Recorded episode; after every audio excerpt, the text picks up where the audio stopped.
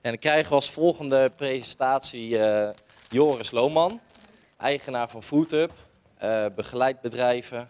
En nou, ik denk dat hij het zelf best kan vertellen. het zelf beste kan Succes. Dankjewel. Even een glaasje water.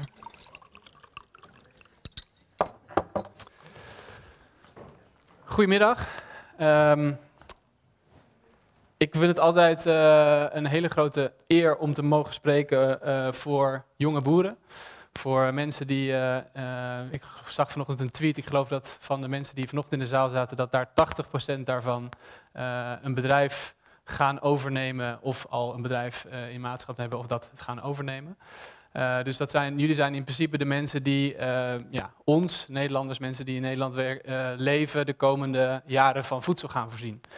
Um, en ja, ik vind het ontzettend grote eer dat ik als simpele Amsterdammer jullie een verhaal mag komen vertellen. Um, ik ben oprichter van FoodHub, dat is mijn eigen bedrijf. Uh, wij zijn eigenlijk tien jaar geleden uh, begonnen met uh, ons bezig te houden met de grote veranderingen die gaande zijn in de wereld van voedsel en landbouw. het woord transitie is al een paar keer voorbij gekomen, daar zal ik ook wat over vertellen. Um, wat wij doen is, wij maken uh, opleidingsprogramma's. Dus we werken veel samen met uh, de uh, Agrarische Hogeschool, met name de Eres Hogeschool in Dronten en Almere. Daar maken we ehm, ja, bachelorprogramma's, masterprogramma's in samenwerking met de hogeschool. Maar we doen ook veel extra programma's buiten de muren van de hogeschool. Dus dat zijn summer schools en uh, vaak ondernemerschapsprogramma's. Dus jonge mensen, dat kunnen boeren zijn, maar dat kunnen ook mensen die op andere plekken in de keten uh, willen werken. Die bijvoorbeeld een nieuw voedselbedrijf willen starten. Die helpen wij met trainingen en um, ondernemerschapsprogramma's. Uh, we doen ook veel werk voor de Rabobank. Rabobank is ook heel erg bezig met zijn positie in de, nou, de veranderende wereld van landbouw en voedsel. Um, uh, en waar ik het specifiek over ga hebben vandaag, uh, een van onze belangrijke programma's, is de Nieuwe Boerenfamilie. Dat is een platform waarbij we nou, boeren en niet-boeren bij elkaar willen brengen. Dus waarmee we de verbinding tussen stad en platteland zullen een aantal vergelijkende linkjes tussen het verhaal van Katja naar voren komen. Um, eigenlijk met als doelstelling om ja, ondernemers, boeren die iets anders willen met hun bedrijf, om die in contact te brengen met mensen van buiten de agrarische sector van buiten hun eigen bubbel. Iedereen heeft zijn eigen bubbel, de stad heeft zijn eigen bubbel en de agrarische sector uh, uh, heeft zijn eigen. En wij proberen dat bij elkaar te brengen, omdat we denken dat daar nieuwe ideeën, nieuwe bedrijfsmodellen uit ontstaan. Het is een uh, ja, bedrijfsontwikkelingsprogramma en daarna is het ook een platform waarbij we nou, die verschillende werelden, stad, platteland, maar ook verschillende partijen in de keten, dus mensen die wellicht uh, bedrijven willen gaan uh, um, starten die consumentenproducten leveren, om die te koppelen aan boeren die andere dingen willen gaan doen. Maar daarover zometeen meer. Um, mijn eigen achtergrond, ik ben, uh, ik ben stedeling, ik ben geboren en getogen in Amsterdam. Ik heb politicologie gestudeerd aan de Universiteit van Amsterdam. en ben toen, dat was tien jaar geleden, toen ik afgestudeerd ben, toen was er eigenlijk een brede discussie gaande over, ja, die heb je allemaal wel gehoord, in 2050 zijn er zoveel miljard mensen op de wereld. Dat waren toen, hadden ze het over geloof ik 8,5, 9, inmiddels is het alweer 10. Hoe gaan we die voeden? En dat was eigenlijk een soort van campagne die vanuit de Verenigde Naties, leerde ik achteraf, uh, ja, naar buiten gebracht wordt. Dus de universiteit ging erover nadenken. Dus dat was zeg maar het thema van hoe gaan we de wereld voeden in de toekomst. En op dat moment uh, studeerde ik af als politicoloog. Um, dus ik raakte daarin geïnteresseerd en ik wilde toen mijn afstudeerscriptie schrijven over het landbouwbeleid, over het Europese landbouwbeleid. Dus daar heb ik me de afgelopen tien jaar eigenlijk uh, in verdiept. Um, en het moment dat ik uh, nou, daarmee bezig was, hadden we natuurlijk van die collegezalen zoals dit en dan discussies over uh, nou, de, de, ontwikkeling van de landbouw na de Tweede Wereldoorlog en uh, nou, wat daar allemaal gaande is. En we gingen het met name ook over de problemen en de landbouw en vaak ook de primaire sector, misschien zelfs wel de boer aan zich, als veroorzaker van ja, problemen. Milieuvervuiling, uh, biodiversiteit gaat achteruit. Dat soort verhalen, dat waren discussies die we hadden. En op welke manier komt bijvoorbeeld dan een nieuw Europees landbouwbeleid daar hè, met vergroening, uh, tegenwicht. Dat waren zeg maar discussies die we toen hadden. En we zaten een keer midden in zo'n discussie. En toen zat er, uh, was er een meisje die stond op en die werd boos. En die zei, ja jongens, jullie zitten hier te praten als toekomstige politicologen, toekomstige medewerkers van het ministerie. Misschien ga je in Brussel uh, werken, misschien wil je minister worden, weet ik veel wat. Uh, ga je het landbouwbeleid van de toekomst mede vormgeven. Maar wie van jullie is wel eens op een boerenbedrijf geweest? Nou, er was dus niemand in die zaal die zijn hand opstak.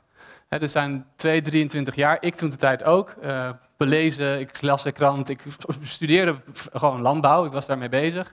En ik realiseerde me dat ik gewoon niet daadwerkelijk bewust gewoon een gewoon, tussen aanhalingstekens, boerenbedrijf had bezoekt. En misschien een kinderboerderij. Uh, maar niet een, een, een, boerenbedrijf. En zij, was, uh, um, uh, ja, zij, was, zij, kwam van een boerenbedrijf in de Beemster, melkveehouderij. Maakte ook kaas. Um, Rona Uitentuis is ik zal het niet, meer, niet gauw vergeten. Um, en zij, nou ja, dat was voor mij echt een soort van ja, moment dat ik dacht van hoe kan dit nou eigenlijk? Dat wij hier allemaal mee bezig zijn en dat we zo ver afstaan dat we onze carrière aan het voorbereiden zijn op bezig zijn met landbouw en daar theoretisch heel erg mee bezig zijn. En we zijn nog niet eens we bezoeken niet eens een boerenbedrijf. Hoe ver kunnen we uit elkaar staan?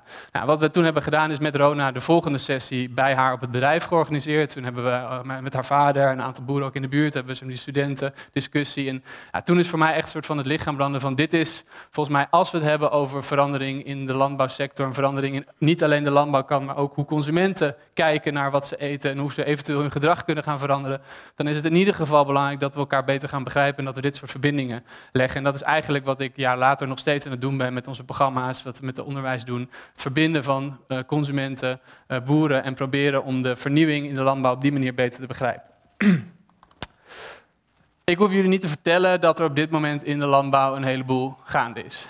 Um, en ik ga denk ik ook niet nu hier een discussie hebben over wat er nou daadwerkelijk gaande is, uh, wat de invloed is van klimaatverandering of stikstof al dan niet een gecreëerd probleem is.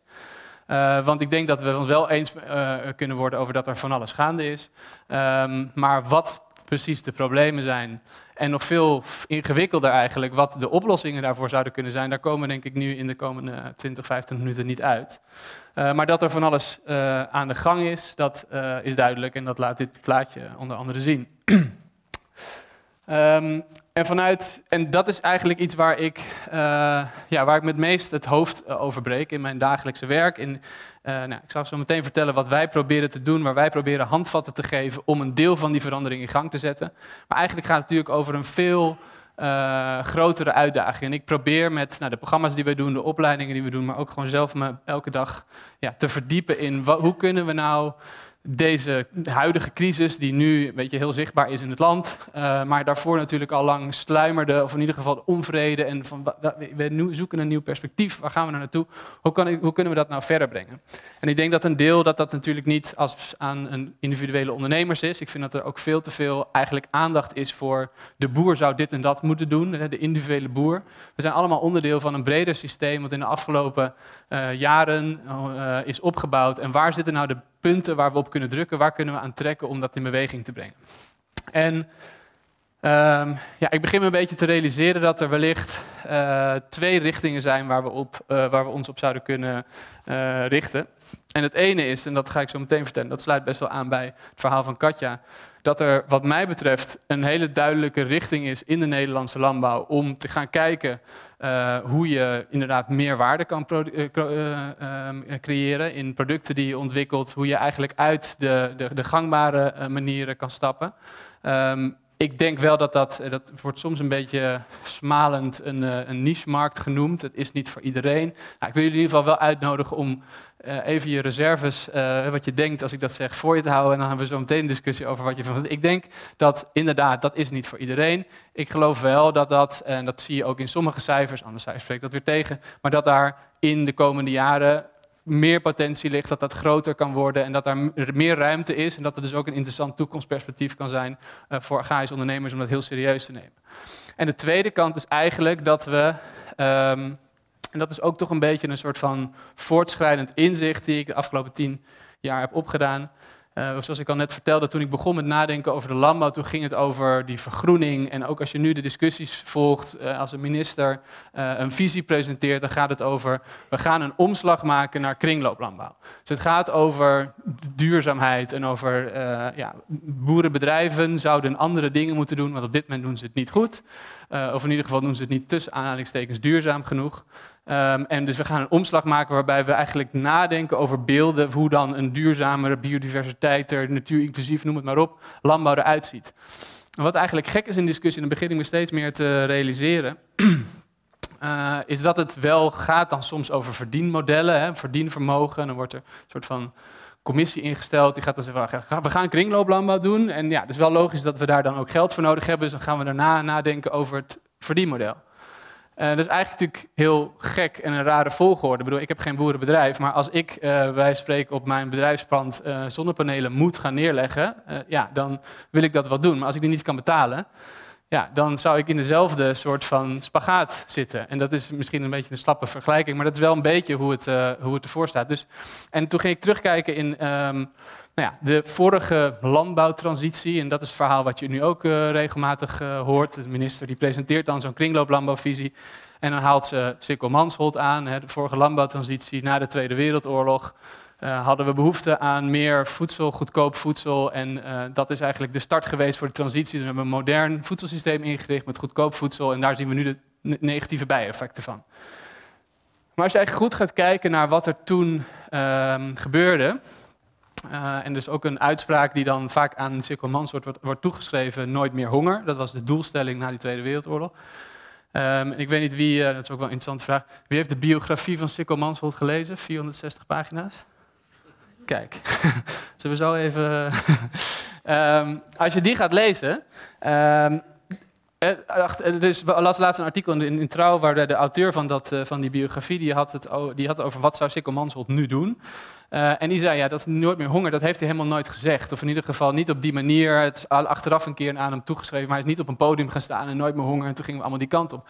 Het, het, had hem het was hem te doen om uh, de plattelandsbevolking, de boeren, om die mee te krijgen in de modernisering die ingezet was na industrialisering. Toen kwam oorlog, maar toen kwam er weer modernisering. en de bedoeling was om het boerenprobleem op te lossen, dat allerlei boeren produceren veel van hetzelfde het enige wat ze kunnen doen is dat iets goedkoper en beter produceren dan de buurman. Als je het allemaal gaat doen, worden de prijzen laag en heb je er allebei uh, geen goede prijs. Nou, dat was wat toen het probleem en dat speelt volgens mij nu nog steeds voor een groot deel. En dat was de bedoeling om dat op te gaan lossen met garantieprijzen. Met het zorgen dat de boeren fatsoenlijke inkomens hadden. En ook vervolgens die modernisering. Sommige boeren kunnen mee uh, of willen mee. En sommige toen echt heel kleinschalige keuterboeren, wat nog een groot deel van, uh, uh, van de boerenstand toen in Nederland was. ja, die moesten, en dat ook, ook vaak met harde hand, die moesten iets anders gaan doen. En daardoor is die transitie in gang gezet. Hebben we heel goedkoop voedsel gecreëerd. Hebben we een heel modern en geïndustrialiseerd voedselsysteem. Waar we allemaal in de welvaart de, de vruchten van plukken. Um, en ja, dat loopt nu op een gegeven moment wellicht uh, ook uh, tegen nieuwe grenzen aan die we uh, ontwikkelen. Maar om even die parallel te maken met wat er nu gebeurt. En ik zeg niet dat ik nu de oplossing heb voor wat is de manshot van deze tijd en waar moeten we dat gaan doen. Want dat, ja, dat doe je niet als individuele boer en dat doe je misschien zelfs ook niet als minister van Landbouw. Want dan moet je toch in Brussel met elkaar gaan overleggen van hey, hoe hebben we dat toegedaan en hoe gaan we dat nu doen. Um, maar in ieder geval de discussie een beetje openbreken vanuit, uh, ja, we moeten groen doen. Daar kom ik zo meteen op terug. Nou goed, daar kan je het wel of niet mee eens zijn, maar ik denk dat er een brede maatschappelijke beweging zit. Niet alleen de agrarische sector, maar alle sectoren. Uh, ja, dat daar duurzaamheid op wat voor manier dan ook, dat dat onderdeel van je toekomst is. Maar ja, als je dat wil, dan moet je wel zorgen dat degene waarvan je dat wil, uh, dat, dat die dat ook kan. En ik denk dat er een begin moet zijn van de discussie zonder tegenover elkaar te gaan staan. Het moet groen, nee, uh, stikstof bestaat niet, wel niet. Kijken, ja, we willen best een beweging, maar hoe zorgen we nou eerst voor dat we daar financieel, sociaal, economisch toe in staat gesteld worden? En vervolgens gaan we kijken wat zijn de voorwaarden waar we dan aan moeten voldoen. Um, dat even ter introductie van dit ingewikkelde plaatje. Um, en dat kan je niet goed lezen, zeker ook niet uh, achterin. Maar ik wil je heel even alleen het uh, idee hierachter uh, meegeven. Katja had het een aantal keer al over transitie. Uh, dat zie je dus ook nou, als je de krant overleeft, de landbouwtransitie, uh, daar gaat het heel veel over. Nou, wat is een transitie nou? nou? Vanuit de politicologie, dus vanuit de bestuurskunde wat ik heb gestudeerd, uh, is daar een, een, een wetenschappelijke ja, serie boeken over geschreven die eigenlijk hebben gekeken naar de grootschalige maatschappelijke veranderingen van de afgelopen 100, 150 jaar. Um, en die hebben gekeken van wat is er toen gebeurd. Dus onder andere naar de landbouwtransitieverandering, maar ook naar de transitie van paarden en, en uh, um, hoe heet het? paard en wagen en auto's. En naar de elektrificatie, dat we allemaal uh, opeens uh, elektriciteit hadden in onze huizen. Dus je kijkt van die grote omslagen in verschillende domeinen. Wat gebeurt daar dan en wat kan je daar van het verleden van leren als je gaat kijken van wat speelt er nu? Nou, daar hebben ze dit model van gemaakt. Um, ja. Ehm, en nou dat kan ik uren over praten, maar het gaat eigenlijk over even het idee daarachter. Je kijkt naar de maatschappij of naar een complex systeem op drie verschillende niveaus. Dus als je hebt over het systeem, het landbouwsysteem, het voedselsysteem, dan is het dat middelste niveau. Dat is hoe de boeren werken, hoe de universiteiten met hun werk, hoe de overheid georganiseerd is, de regels, zeg maar het systeem waar we allemaal in zitten, wat onveranderlijk is of wat moeilijk te veranderen lijkt, dat is dat middelste niveau.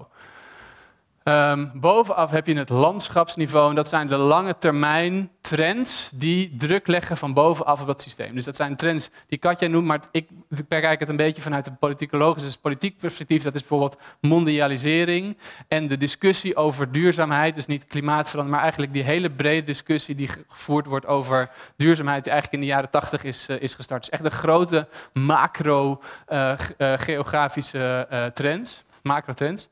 Um, die, die, drukken letterlijk van bovenaf op het systeem. Als je nu minister bent of, dan, eh, of als je bijvoorbeeld de meneer, uh, premier Rutte bent, dan zit je hier ergens in dat systeem. Dan ben je de, de, premier van. Ja, en dan klimaatverandering. Je kan het niet aanraken, je kan het niet zien, niemand kan het sturen. Maar je weet wel dat je daar iets mee moet. Dus je gaat daar proberen uh, of wat te ontkennen of wel beleid op te maken. Dus dat zijn de trends die letterlijk van bovenaf zeg maar, invloed hebben op jouw systeem. En dan onderop heb je de plek van de niche-innovaties. Um, en dat zijn ook uh, nou, mooie nieuwe producten die we net hebben gezien. Uh, dus nieuwe, nieuwe manieren van, uh, van, van productontwikkeling. Maar dat kan ook zijn echte technologische dingen die er zijn uh, ontwikkeld. Dus na de Tweede Wereldoorlog het grootschalig kunnen toepassen van kunstmest, mechanisatie, trekkers. Zeg maar, die zijn ergens, ja, een technologische vernieuwing is dat geweest. Onderop, dat werkte eerst nog niet zo goed, is verbeterd. En dan als dat aansluit bij zo'n trend van bovenaf, dan zie je dus die, twee plaatjes. Hier wordt de trek doorontwikkeld. En um, ja, bovenaf is er ambitie om meer eh, voedsel te produceren, uh, dan uh, zorgt dat van onderop en van bovenaf zeg maar, op druk op dat systeem, dat dan, gaat dan bewegen. Zie je hier al die plaatjes die bewegen. Dat duurt 20 tot 30 jaar, dus dat is echt chaos, hè, van onduidelijkheid. Is precies waar we nu in zitten. We weten niet meer, wat we vroeger deden is niet goed, maar wat we gaan doen, dat weten we nog niet. Dus het is 20 30 jaar chaos. En dan komt er een soort van stabilisatie, dan hebben we een omslag naar een nieuw systeem. Dat is het idee achter dit model. En als je dus de de vorige landbouwtransitie daarop plakt, dan kan je dus zeggen van nou, we hadden een systeem en toen uh, uh, kwam Manshold met zijn verhaal. En toen was de doelstelling om meer voedsel te produceren. Dat, far, dat farmprobleem. Uh, we hadden tegelijkertijd een heleboel technologische innovaties die daar goed bij aansloten. Dus ik noemde ze net al, mechanisatie en de kunstmesttoepassing. En dus beide hebben die zo die invloed gehad op dat systeem dat dat volledig is omgeslagen van een op kleinschaligheid en paarden- en mensenarbeidssysteem gebaseerd naar het ja, moderne landbouwsysteem wat we nu kennen. Dus dat is het idee uh, uh, achter, dit, um, achter dit systeem.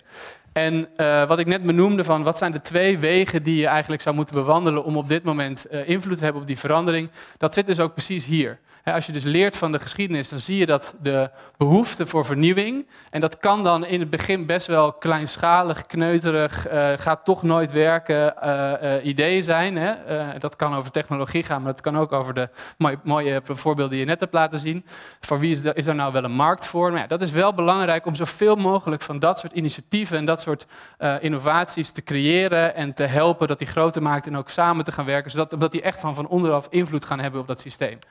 En tegelijkertijd is het belangrijk om um, ja, de, de, de, de, lange termijn trends die er zijn, om die te lezen en om te snappen van hoe moeten we uh, uh, het beleid daarop aanpassen. Um, en wat ik net eigenlijk al eventjes kort noemde, uh, wat het lastig is voor de huidige landbouwtransitie, is dat eigenlijk de twee echt grote trends die op dit moment vanaf de jaren 80 al aan het zeg maar, inbeuken zijn in dat systeem, dat is aan de ene kant dus die duurzame ontwikkeling, discussie daarover. En aan de andere kant mondialisering, dus nog verdergaande opening van de wereldwijde markten. Ja, dat die voor het verdienmodel van de boer, zoals we nu zijn, eigenlijk beide tegenwerken. Zeg maar. Want ja, die mondialisering zorgt ervoor dat die prijzen nog meer onder druk komen te staan als die markt zo open blijft. En um, ja, de duurzame ontwikkeling op dit moment, er zijn mensen die zeggen er zit een kans in, maar jullie zullen waarschijnlijk het gevoel hebben, en wellicht terecht, dat wat je nu zou moeten doen aan, aan duurzaamheid, dat dat eigenlijk op dit moment vaak geld of tijd uh, uh, kost. Dus uh, ja, hoe, wat, wat, moeten we de komende tijd doen om te zorgen dat de, de, de, crisis waar we nu in zitten en de negatieve sfeer waar we nu in zitten, om die om te slaan naar iets positiefs? Nou, vrij groot verhaal. wat wij doen, want ik vind het ook belangrijk dat je klein, relatief klein. En dan, klein vind ik altijd zo'n klein pijltje. Hè. Dat is wel een heel klein pijltje, maar het is wel heel belangrijk in dat hele geheel. Ehm, wij eh, zijn gestart met de Nieuwe Boerenfamilie. En de Nieuwe Boerenfamilie is een, uh, is een platform en eigenlijk komt daarin alles samen wat wij de afgelopen jaren hebben gedaan. Ik vertelde over uh, Rona die mij aan het denken heeft gezet, dus die boer, de boerendochter die mij aan het denken heeft gezet. We willen verandering, maar uh, hoe brengen we de werelden van de stad en het platteland bij elkaar? Hoe zorgen we ook dat het zeg potentieel en de creativiteit en de energie die in beide zit, hoe dat die beter met elkaar verbonden worden? Dus daarvoor de nieuwe boerenfamilie. De oude boerenfamilie is gewoon het, uh, het, het gezin uh, en de mensen die in de sector werken. En de nieuwe boerenfamilie is daar mensen omheen. Het Nederlandse boerenlandschap is aan verandering toe. Want we zijn dan wel een agrarische grootmacht. En we weten allemaal dat het duurzamer, slimmer en uh, anders kan. Maar vernieuwen doe je niet alleen, daar heb je anderen voor nodig. Dus die nieuwe mensen die je betrekt bij je bedrijf zijn uitvinders, architecten, ambtenaren, marketeers, chef-kok. Dat zijn de vernieuwers uit onverwachte hoek. Um, dus wat we met de nieuwe boerenfamilie doen, um, is aan de ene kant is een platform wat online en ook uh, nou, dit soort bijeenkomsten organiseert, waar inmiddels uh, bijna duizend mensen uh, lid van zijn, waarvan 300 boeren en 700 niet-boeren. Die 700 niet-boeren zijn dus mensen die iets anders doen voor hun werk, maar die geïnteresseerd zijn in de, in de landbouwsector en die eigenlijk iets willen bijdragen uh, aan de landbouwsector. Dus hun kennis willen delen uh, met, uh, met, met ondernemers. en daar proberen we matches dus te maken. Dus een boer heeft een vraag, dat kan heel iets kleins zijn. Ik wil een nieuw product ontwikkelen, ik heb een productontwikkelaar nodig. Nou, die koppelen we aan elkaar. Um, en op die manier zorgen we eigenlijk een soort van, van marktplaats van ideeën en zorgen we dat nieuwe ontwikkelingen verder komen. En daarnaast is het ook een jaarlijks uh, ondernemersprogramma. Dus een vrij intensief programma van negen maanden, waarbij we 14, uh, 15 in dit geval, uh, ondernemers, waarvan dit de eerste klas was van vorig jaar. Ik hoor dat er misschien wat bekenden tussen zitten. Uh, ik zag daar ook een bekende kippenboer zitten, die mee heeft gedaan. Um, dus dat zijn GAIS-ondernemers die aan de ene kant, uh, sommigen zitten nog best met een idee, uh, die het bedrijf willen overnemen en denken van nou wat is, wat is mijn invulling van dat bedrijf, hoe ga ik dat vormgeven? En daar bouwen wij zeg maar een familie omheen van experts van buiten de GAIS-sector die hen op een andere manier kijken naar een bedrijf en daarmee een ander soort bedrijven bouwen. Maar er zitten ook uh, voorbeelden bij die best concreet al zijn. Uh, Johan, die staat hier op de foto, die was eigenlijk al bezig, die was al heel ver bezig met uh, nou ja, een toegevoegde waardeproduct, de oranjehoen, een product waar die een verhaal omheen kan bouwen, wat beter smaakt, wat een kringloopkip is, wat hij in kortere ketens voor een hogere prijs kan verkopen. Nou, dat is een voorbeeld waarbij wij hopen, wij kunnen met onze netwerk en ons programma, kunnen we dit soort ondernemers verder helpen. Kaasmakers. Um, leuk voorbeeld is um, Even kijken. Uh, de soja, de nieuwe melkboer, dat zijn twee uh, jongens die van, uh, van de melkveehouderij komen. En die zijn ook soja gaan telen, nedersoja. En die maken zowel koeienmelk als sojamelk. Dus dat zijn nieuwe producten die we hen helpen ontwikkelen. Um, en daarnaast, zoals ik al noemde, is het een platform waarbij we ja, mensen aan elkaar verbinden die iets willen bijdragen aan de agrarische sector. We organiseren bijeenkomsten. Nou, eerste jaar uh, is afgerond en we hebben nou, daar veel uh, media-aandacht uh, voor gehad. we willen daarbij ook eigenlijk een beetje discussie openbreken. Dus we hebben op zich vaak goede contacten met, laten zeggen, de stadse media. Nou, er is bijvoorbeeld een hele reeks geweest in de, in de NRC, waarbij een journalist ja, heel open-minded met uh, die ondernemers ging praten van wat zijn nou je uitdagingen, wat zijn de dingen waar je tegenaan loopt. Op die manier proberen we een ja, positief kritisch uh, gesprek over uh, de landbouw van de toekomst uh, in gang te zetten. Ook in meer de media geweest. daar zie je de kippenboer. Um, zelfs in Taiwan. Um, en nou ja, om tot een einde te komen, of in ieder geval, ik hoop dat er wat tijd is voor wat vragen, opmerkingen. Um, we staan echt, wat mij betreft, uh, op, een, uh, op een moment, op een kantelpunt. Het zijn van die grote woorden, maar er is ontzettend veel gaande in de maatschappij als geheel, maar specifiek natuurlijk in de agrarische sector. Ik denk dat het ontzettend zonde is uh, als we blijven hangen in de boosheid en de polarisatie die op dit moment gaande is. ik begrijp, ik ben zelf geen, geen boer, maar ik begrijp heel goed uh, waar die boosheid voor is. Ik heb net proberen te schetsen een beetje wat het historische context is, maar het is natuurlijk ook gewoon uh, politiek en ambtelijk gefaal van de afgelopen jaren. Dat is ook een grote reden waarom nu gewoon echt het heel terecht is dat veel agrarische ondernemers zeggen, ja, hoe, hoe, wat verwachten jullie van ons? Hoe moeten we verder? Maar ja, uh, je kan niet, zeker niet in de zomer, want je moet straks weer, of in de lente, je moet straks weer aan het werk. Je kan niet eh, elke week natuurlijk op Malieveld uh, gaan staan. Dus weet je wel, ik zoek heel erg gezamenlijk met uh, wat onze invloedssfeer is.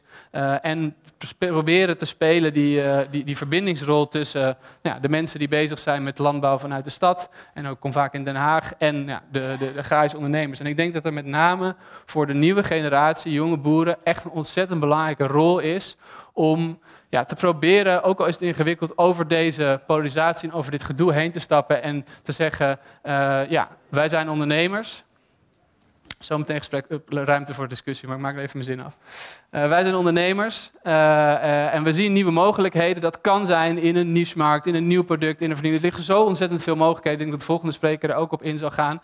Oké, het is wellicht niet voor iedereen weggelegd. Ja, niet alle consumenten. Laten we niet steeds vervallen in diezelfde discussie. Met alle respect voor jouw vraag net van... ja, maar de consument wil het toch niet. Probeer even uit die nee-modus te stappen en te zeggen... Uh, ik zeg niet dat je het allemaal doen, maar uh, te zeggen... er liggen juist kansen en het is noodzakelijk dat we een uh, optimistische, positieve, jonge boeren... beroepsbevolking hebben straks. En dat zijn de mooie voorbeelden die wij willen helpen ontwikkelen met de nieuwe boerenfamilie. En tegelijkertijd is het ook een beetje een start wat mij betreft om te kijken van kunnen we niet op alle manieren die er mogelijk zijn proberen die discussie ook wat positiever te maken. En wat mij betreft dus niet alleen vanuit de boerenkant. Want als je als boer zegt ik wil een betere prijs, dan zegt iedereen ja Amahula. Uh, maar als we een breder uh, perspectief neerzetten, te zeggen ja we hebben een gezonde uh, duurzame beroepsbevolking nodig. Daar hoort ook een fatsoenlijke prijs bij. Laat dat nou het startpunt zijn. En laten we daarna kunnen gaan eens kijken wat er op andere maatschappelijke eisen zijn. Die discussie aanzwengelen, dat zou ik heel graag willen doen.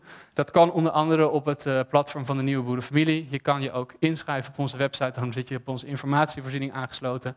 Um, en ik hoop dat we nou, 2020 in het jaar in het teken gaat staan van de positieve stap in de transitie van het landbouwsysteem. Dank jullie wel.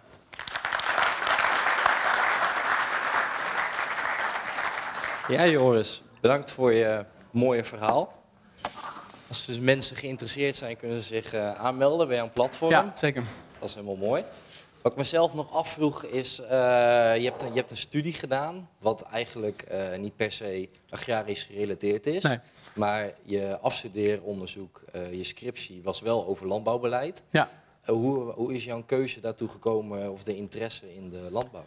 Ja, ik denk wat ik, wat ik net al deels zei, dat uh, ik, uit de artikelen en de films en ook de krant die je vaak leest, je ziet toch heel vaak gewoon ja, grote artikelen over uh, we gaan niet genoeg voedsel hebben of de biodiversiteit loopt achter insecten zijn. Dus dat waren toch toen de tijd als student wel ja, thema's waar ik van schrok of waar ik dacht van hé, hey, ik moet er iets mee en dat kan wellicht via de landbouw en via het landbouwbeleid. Uh, maar ik moet wel zeggen, en dat heb ik ook proberen um, over te brengen, uh, kijk, het is belangrijk om kennis te hebben van de theorie van het beleid. Want beleid is natuurlijk ook gewoon saaie letters lezen. Dat is nou eenmaal wel een onderdeel daarvan. Maar ik heb het meeste over de landbouwsector geleerd door uh, nou, direct eigenlijk na mijn studie, onder andere door dat eerste gesprek, in gesprek te gaan met jonge boeren. Toen heb ik ook met uh, het NNJK echt heel veel aan te danken gehad dat die, ja, soort van ons, ik had toen al het bedrijf met open armen ontvingen en zeiden van nou, met wie wil je spreken? Daar ben ik echt heel Nederland door, allerlei verschillende sectoren, allemaal verschillende verhalen gehoord. En dat heeft wel mijn beeld van de huidige landbouwsector veel meer uh, gevormd. Dus ik, kijk, ik ben natuurlijk iemand die praat, ik ben een theoretisch persoon, ik ben niet een, een, een werker met mijn handen. Maar ik vind het wel belangrijk om zoveel mogelijk uh, ja, te snappen van wat er echt in de praktijk gebeurt. En dat is wel gewoon door bedrijven te bezoeken en met mensen te praten daarmee bezig zijn. Ja, mooi. Er zijn vast nog veel vragen uit de zaal. Wie heeft er een vraag? Suf geluld. Helemaal niemand?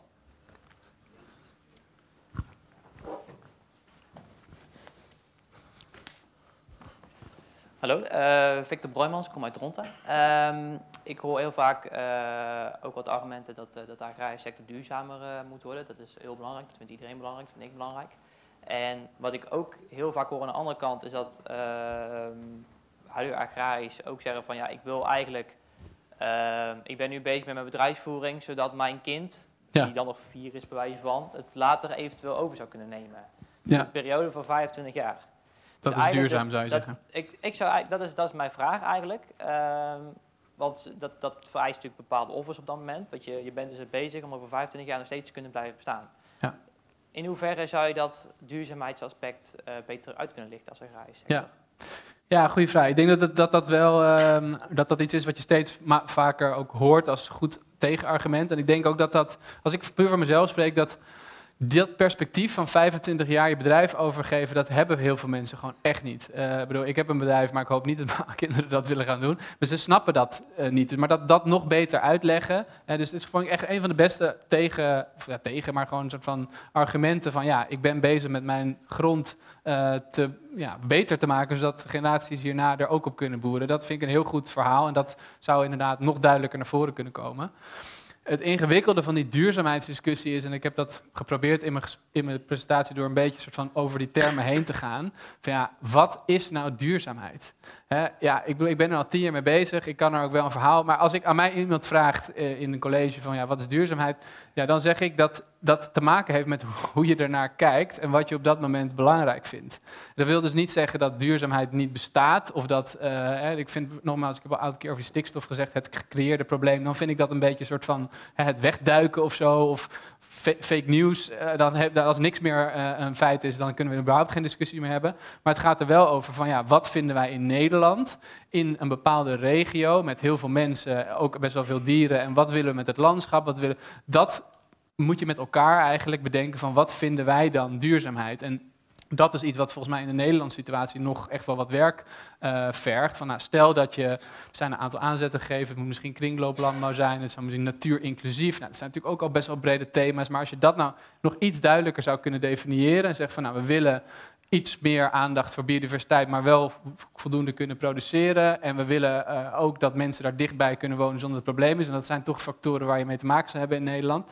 Als we dat nou iets duidelijker zouden kunnen definiëren, dan zou je dat ja, als inderdaad stip op de horizon kunnen geven. Maar dan zou ik alsnog zeggen, want dat is natuurlijk geprobeerd met die kringlooplandbouwvisie, maar dat is wat mij betreft echt nog niet eh, concreet genoeg. Mag je wat mij betreft ook wel wat meer tijd voor nemen, maar dat is tegenwoordig vrij ingewikkeld. Uh, dus daarom ben ik ook best wel voorstander van die kringlooplandbouwvisie. Hè. Heel veel op af te dingen, maar het is in ieder geval een poging. Laten we nou proberen om dat op te bouwen, wat het dan is, in plaats van het heet onderuit te schoffelen. Um, maar, uh, uh, en jij hebt het net over de lange termijn duurzaamheid van je bedrijf. Ja, en dat is dus ook economische duurzaamheid. Dus, want je moet wel een boterham kunnen verdienen, niet alleen over tien jaar, maar ook over zes maanden, om Ja, te dat zorgen... je op dat moment ook kan blijven bestaan. Want het Precies. geeft wel aan van dat je dus, eh, als je akkerbouwer bent, joh, mijn, mijn, zoon moet hier ook gewoon zijn rest van zijn leven zou kunnen blijven boeren Ja. op deze grond. Dat Ja. betekent wel dat je nu beslissingen maakt op basis dus bepaalde dingen doet die dus gevolgen hebben, die dus, nou ja, om over 30 jaar überhaupt nog kunnen blijven staan. Dus dat is, Ja. dat, is, dat is natuurlijk ook al een bepaald duurzaamheidsaspect, maar hoe, hoe zou je dat kunnen verpakken in een, in een verhaal? In een, goed, in een goede boodschap, ja. Nou, ik, ik vind het een hele... Want het- ik, ik weet niet of ik een concreet antwoord geef, maar wat interessant is dat op het moment dat boeren iets zeggen, eh, dan worden ze vaak soort van een preek deels voor eigen parochie. Van ja, natuurlijk wil je als boer... ehm, ja, ik wil in, mijn sector, weet ik veel, de, de, de, de, de, voedseleducatiesector wil ik ook zo min mogelijk regels, zoveel mogelijk marge. En ja, natuurlijk, dat wil iedereen. Eh, maar als ik dat zeg, dan eh, denkt iedereen, ja, logisch dat je... Maar dus het bredere maatschappelijk belang van de, van, de, van de landbouw, dat wordt op dit moment misschien onvoldoende naar voren gebracht. En dat heeft denk ik ook deels te maken met soort van de vertegenwoordiging. Want vroeger had je natuurlijk sterke LTO en, en tegenwoordig is dat allemaal wat versplinterder. Dus ik denk inderdaad wel dat er echt behoefte is aan een soort van nieuw geluid. En er zijn allerlei pogingen natuurlijk om het nieuwe geluid te hebben, maar eh, een iets duidelijker geluid waarbij de agrarische sector niet alleen ehm, ja, eh, duidelijk zijn economische belangen verdedigt, dat mag natuurlijk, dat doen alle sectoren, maar ook inderdaad eh, een positieve, toekomstgericht verhaal vertelt. En als kritiek denk ik wel dat de vertegenwoordigers van het verleden, dat, ja, ik, ik vind, maar dat is mijn persoonlijke mening, dat je in de agrarische sector vaak tegen eh, ehm, ja, eh, ontkenning aanloopt. Hè? Dus, en, en dat het is van nee, maar ja, dat doen we niet, dat doen we al. En het kan misschien waar zijn, want daar kunnen we het over hebben. Ik, ik, je ziet ook dat bijvoorbeeld al eh, allerlei duurzaamheids... Dus ik, ik, ik, snap de, de inhoud, ik snap de kant van de boer. Maar ja, dat is niet een handige manier om discussie te hebben. Als iemand iets zegt, eh, om dan te zeggen dat is niet waar. Of dat, ja, dus een soort van manier waarbij je inderdaad laat zien, wij zijn ermee bezig en dit is ons perspectief, ga je met me mee? Zo'n soort verhaal, daar zou echt behoefte eh, aan zijn.